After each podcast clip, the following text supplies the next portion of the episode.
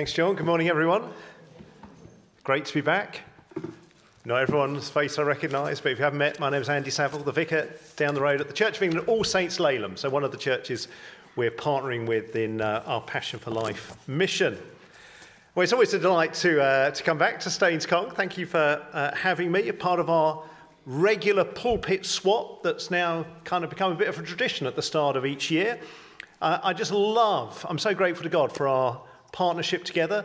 Uh, it's so encouraging. There's so much more we can do together than uh, we can do separately.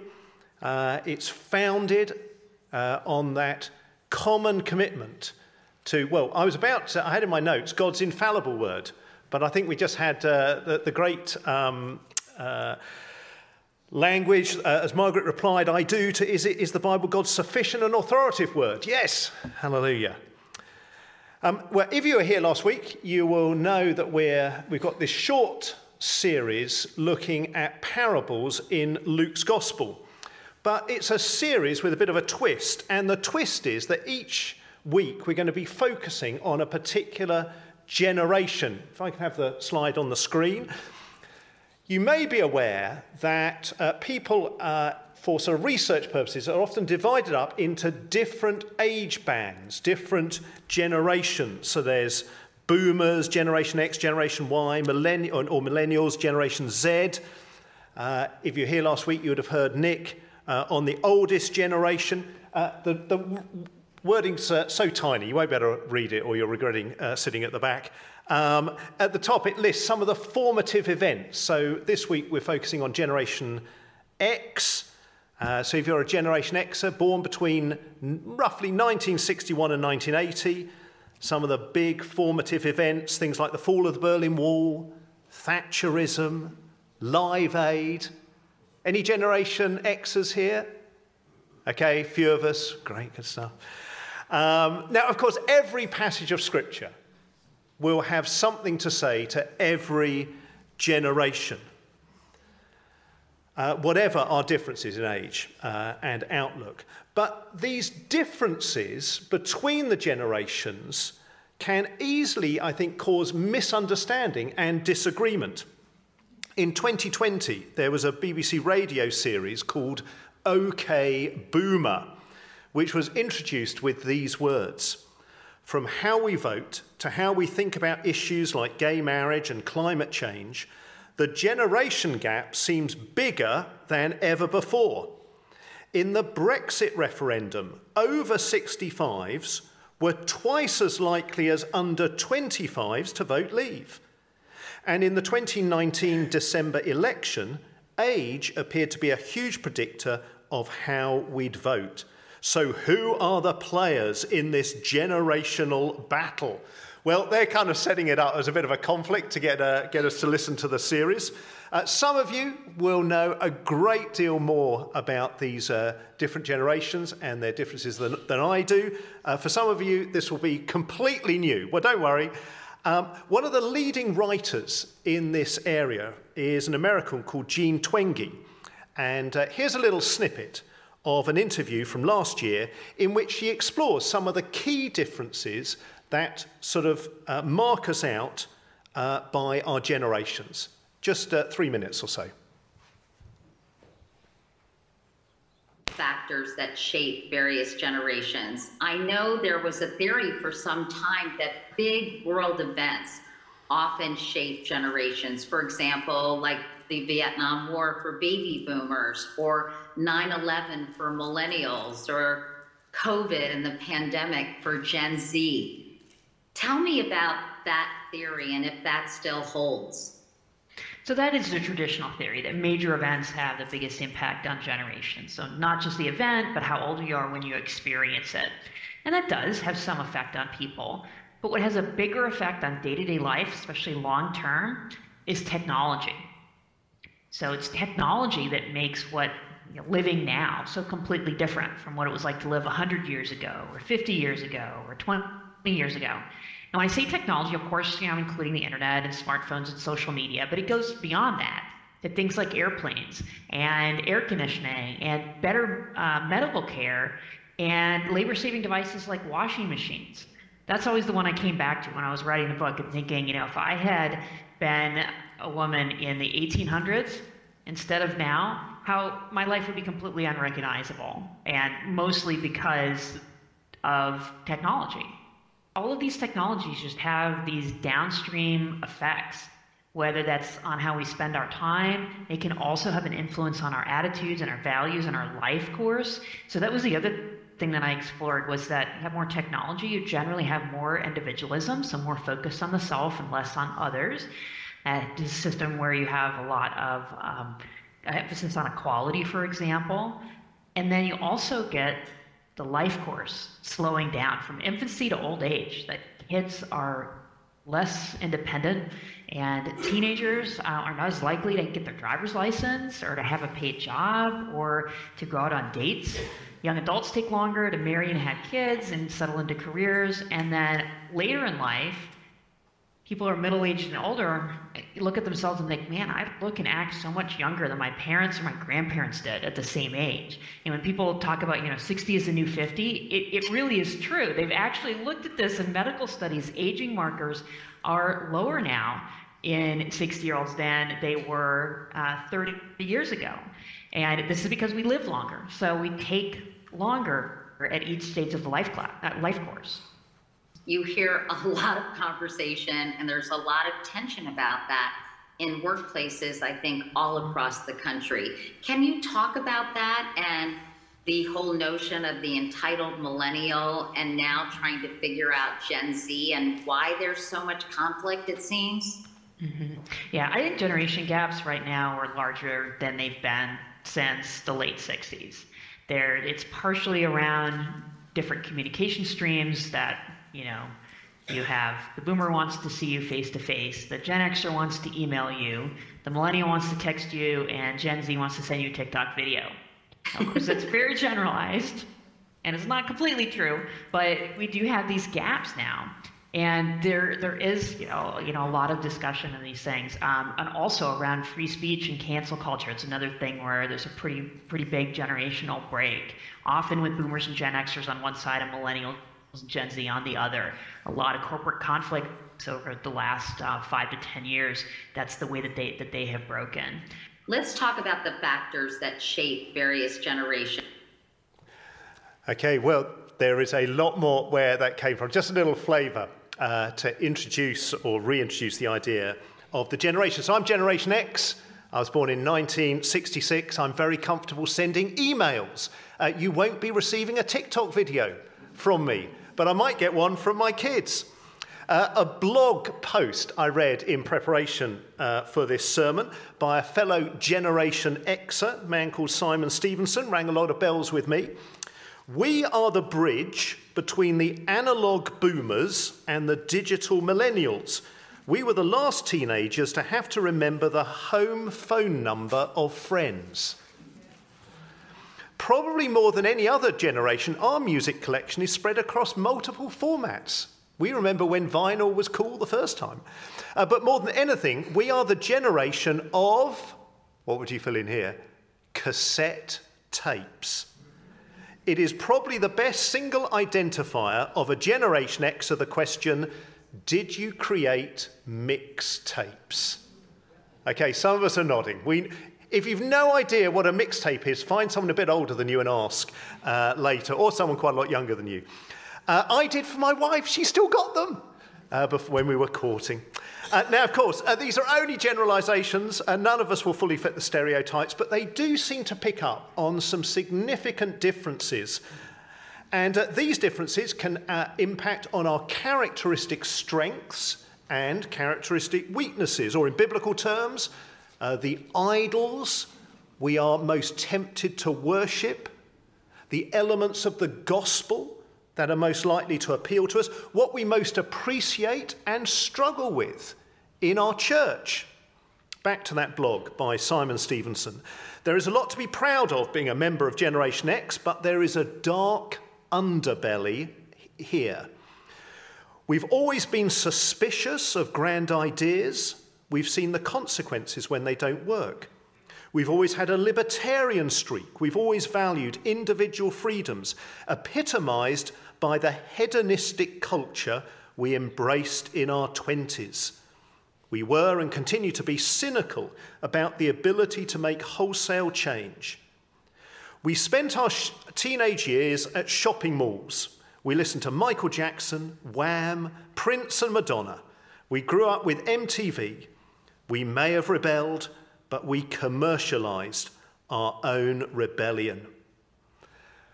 Well, that is an introduction to our Bible reading this morning when we hear the story of a young man, or a man rather, who rebelled, who embraced a hedonistic culture, but discovered that his cynicism about change was wonderfully wrong. With that, Luke 15.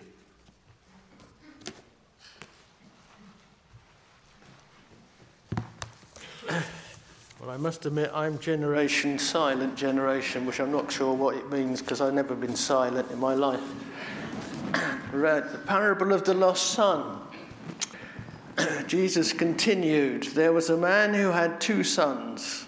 The younger one said to his father, Father, give me my share of the estate. So he divided his property between them. Not long after that, the younger son got together all he had, set off for a distant country, and there squandered his wealth on wild living. After he had spent everything, there was a severe famine in that country, and he began to be in need. So he went and hired himself out to a citizen of that country who sent him to his fields to feed pigs. He longed to fill his stomach with the pods that the pigs were eating, but no one gave him anything. When he came to his senses, he said, How many of my father's hired servants have food to spare, and here I am starving to death? I will set out and go back to my father and say to him, Father, I have sinned against heaven and against you.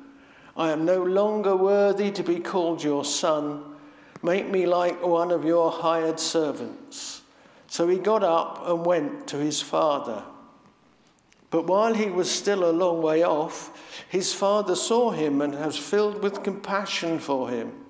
He ran to his son, threw his arms around him, and kissed him. The son said to him, Father, I have sinned against heaven and against you. I am no longer worthy to be called your son. But the father said to his servants, Quick, bring the best robe and put it on him.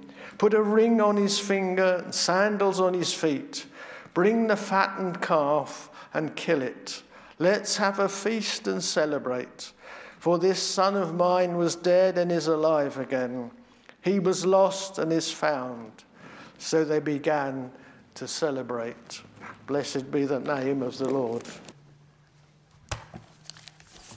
Well, it is one of the most famous uh, stories ever told. Two brothers, very different in terms of our series. I guess we could see them as uh, representatives of different generations.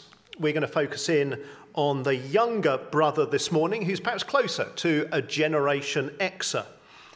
Now, do you notice we're not told his age? I realised again in preparation for this, I think I'd always assumed that he was a young man, uh, uh, but actually, we're not told uh, how old he was, just that he was the younger son. Uh, and his older brother says that he's been working for his father for years. So it's possible that he could, we could imagine him as a Generation Xer, now in middle age, and that this is more of a midlife crisis than a youthful rebellion. But there will be something for all of us uh, in this portrait, and Jesus uses it to characterize a group of people, but a group who are characterized not by age but by attitude. They're mentioned up in verse 1. Now, the tax collectors and sinners were all gathered around to hear Jesus. But the Pharisees and the teachers of the law muttered, This man welcomes sinners and eats with them. So these two groups, and in terms of the parable, the Pharisees and the teachers of the law, they're characterized, pictured by the older brother. Tax collectors and sinners, they're characterized by the younger brother. And what is it that characterizes tax collectors and sinners? Well, sinners are not necessarily people we would think of as bad people. They might have been very respectable, even nice people. They're called sinners because they don't follow God's laws in the Bible. In modern terms, we might say that they reject uh, any divine authority imposed on them. They live by their own rules as they see fit, which, of course, would characterize loads of people today, and certainly many Generation Xers. Well, the story begins with the younger son asking for his share of his father's inheritance. Uh, according to uh, the Old Testament law, Deuteronomy 21, inheritance is distributed equally between all the sons, with one exception the elder son, oldest son, receives a double portion. So here, with the father having two sons, the younger would inherit one third of the estate, because the elder would inherit twice that, two thirds. But even that one third, that is still a very sizable amount. Now, I'd like you to imagine uh, for a moment uh, if you've still got your parents alive, how would they react if you contacted them later today and said, I'd like all my inheritance now, please? Depending on your age, you might phone them, email them, text them, or send them a TikTok video. Um, on the other hand, if your children, uh, if you've got children, what if they asked you, sent you that TikTok video and said, uh, We'd like our inheritance now, please? Well, what, what would that involve? Perhaps it might involve downsizing the house to release the capital, cashing in the pension pot. I mean, it would be hugely disruptive. Big impact on our quality of life, future security. More than that, when? When do we usually get our inheritance? When our parents die. So, do you see what the younger son is in effect saying to his father? I wish you were dead so that I can get on with living my life my way. And in terms of the parable, it's as though someone were wishing God were dead, that we could have all the benefits from him, but live as though he wasn't there. Now, that is quite a shocking thought. Uh, I'm not sure many people would think in terms of wishing God were dead, but of course, many people live as if God wasn't there most of the time, as if he were dead while wanting to enjoy all the benefits that he gives. And the Bible's word for this, for doing our own thing, for ignoring God, is sin. And that is just the word that the younger son later confesses he's done. Now, I wonder what you would do with a, a, a good size inheritance. Uh, let's imagine, what, a few hundred thousand pounds? What would you buy? Where would you go? Perhaps that dream home in a warmer climate. Well, we read what the young man, younger man, uh, younger son rather, uh, does. He emigrates and starts having a good time. Verse 13. Not long after that, the younger son got together all he had, set off for a distant country, and there squandered his wealth in wild living. Some other translations put that in debauchery, excess, dissipation, reckless living. Uh, the English word prodigal, uh, which is the kind of traditional title for this parable, literally means to spend money wastefully or extravagantly. Two years ago, the Telegraph newspaper ran an article entitled, How Did Generation X Become the Unhealthiest of Them All? And then the subheading was this Who'd have thought we former hedonists would end up fat and miserable with heart, back, and chronic drinking issues. Here's just a couple of uh, sentences from the article to give you the flavour. Despite being ignored, battered, it's kind of looking back to the fact that most of us knew corporal punishment uh, when we were at school. Despite being ignored, battered, and fed horrible food, we grew up to have a great appetite for fun. Good time all the time, as the Spinal Tap drummer used to say was his motto. Our parents and grandparents always told us, you can't have it all. But Xers of all classes gave it a go. One thing that characterized our culture was the all or nothing way, applied to every aspect of our lives. We worked long hours, then got, as the vernacular goes, absolutely battered.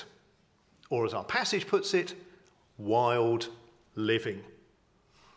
Uh, if you notice down in verse 30, uh, his older brother says that he has squandered his money with prostitutes, although I think that's probably just a guess uh, on his part. Now, one of the problems uh, some of us can have at this point is that this can initially sound rather attractive. Perhaps as we look at the glamorous, seemingly untroubled lives of celebrities, perhaps close to home, some of our better off friends and colleagues, we can be just a little jealous of their wild living.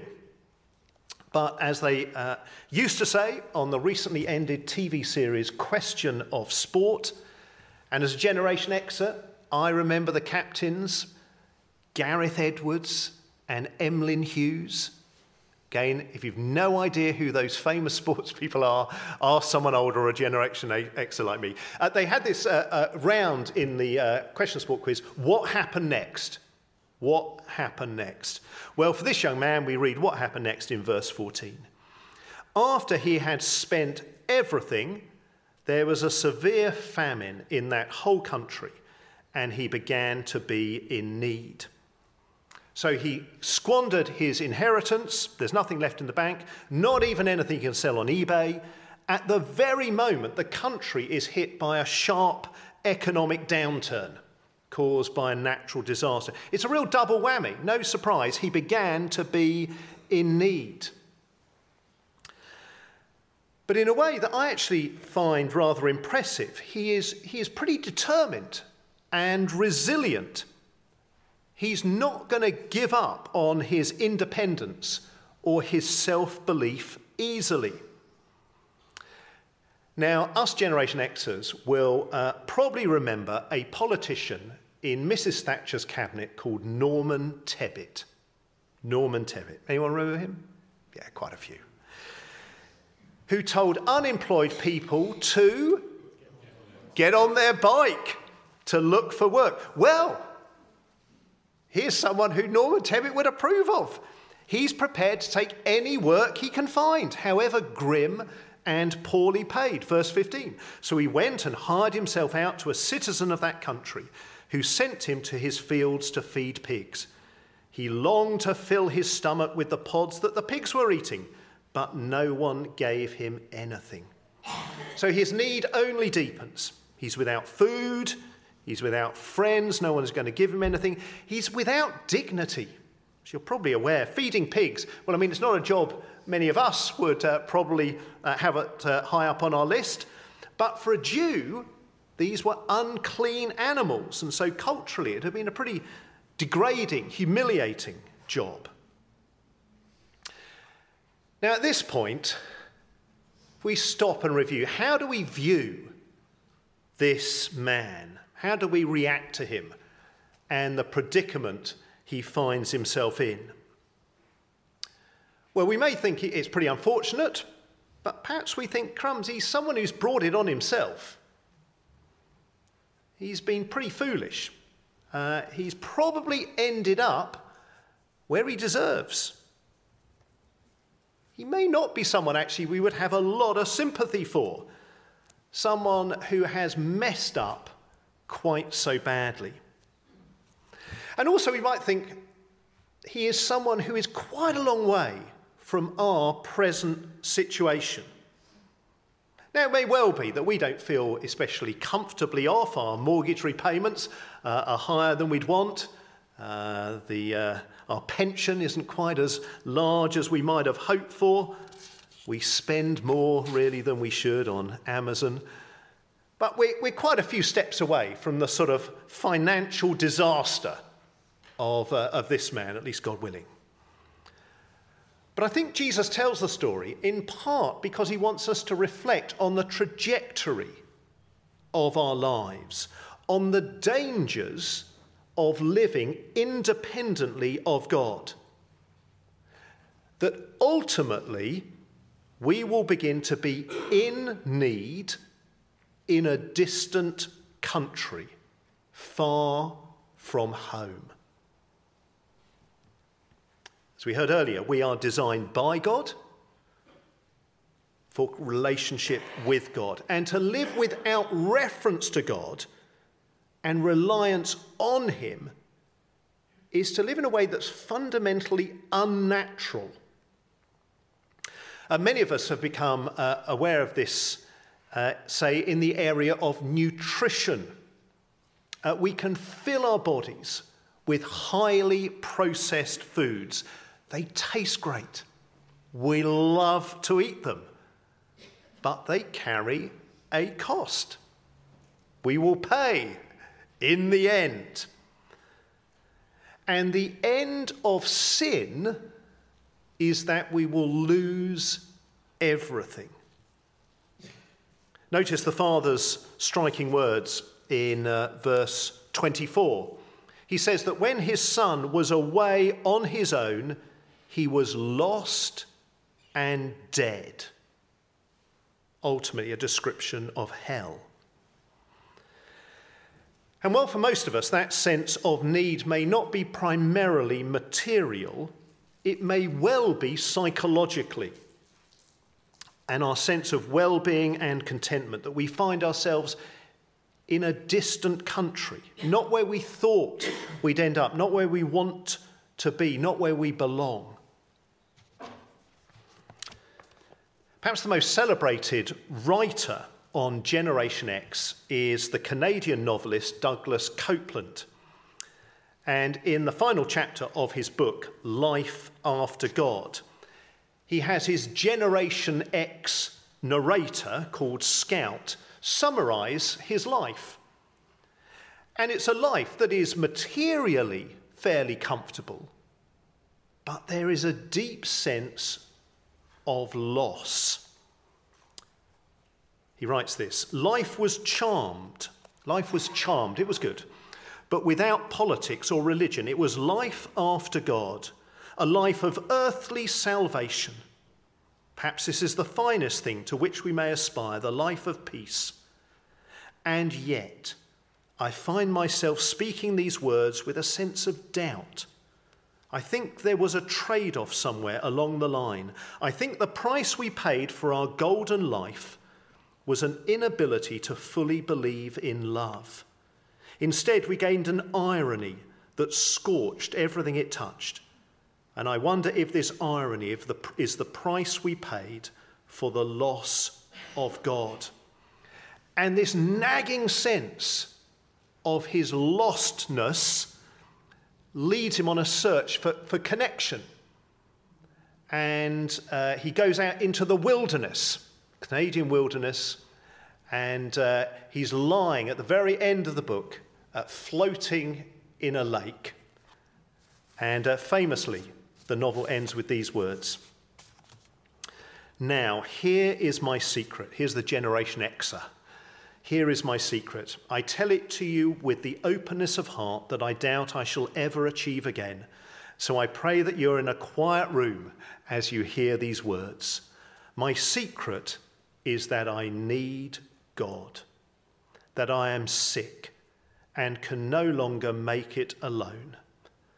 I need God to help me give because I no longer seem to be capable of giving, to help me be kind as I no longer seem capable of kindness, to help me love as I seem beyond being able to love. Well, what was the younger son's reaction? We read in verse 17 that he came to his senses. When he came to his senses, he said, How many of my father's hired servants have food to spare, and here I am starving to death? I will set out and go back to my father and say to him, Father, I've sinned against heaven and against you. I'm no longer worthy to be called your son. Make me like one of your hired servants. So he got up and went to his father. I guess he could have despaired. He could have stuck with his pride and refused to ask for help. He could have blamed the weather which had brought the famine, or the locals who refused to help him, or God for not performing a miracle. But instead, he recognizes that he has sinned. And he gets up and goes back to his father. He faces up to the situation and his responsibility for it. And no doubt, too, he would have faced mockery from whatever old friends he had. It's never nice being thought of as a failure. But he realizes this is the only sensible option, although not an easy one. He came to his senses. He realizes he deserves nothing. All he can do is ask for mercy, forgiveness, undeserved kindness. So he says to his father, I have sinned against heaven and against you. And now comes perhaps the most wonderful part of the story. Uh, really, I think one of the most amazing and wonderful parts of the whole of the Bible the Father's response. I think it's something we would never have dared imagine of God unless Jesus had told us this. And this is wonderful good news, not just for Generation Xers, uh, but for all of us who are like that younger son in every generation. I was thinking, how would it feel if you were that father? Uh, your younger son has shown the utmost contempt and indifference towards you, perhaps now for many years. I think Jesus' hearers were probably expecting that the father would have sent him packing. And in a sense, that's probably what he deserved, it's what we deserve. But instead, we read these quite incredible words. Dare we have imagined this? Verse 20. But while he was still a long way off, his father saw him and was filled with compassion for him. He ran to his son, threw his arms around him, and kissed him. The son said to him, he's got his little prepared speech Father, I've sinned against heaven and against you. I'm no longer worthy to be called your son. But the father said to his servants, Quick, bring the best robe and put it on him. Put a ring on his finger and sandals on his feet. Bring the fattened calf and kill it. Let's have a feast and celebrate. For this son of mine was dead and is alive again. He was lost and is found. So they began to celebrate. Jesus is teaching us about God's reaction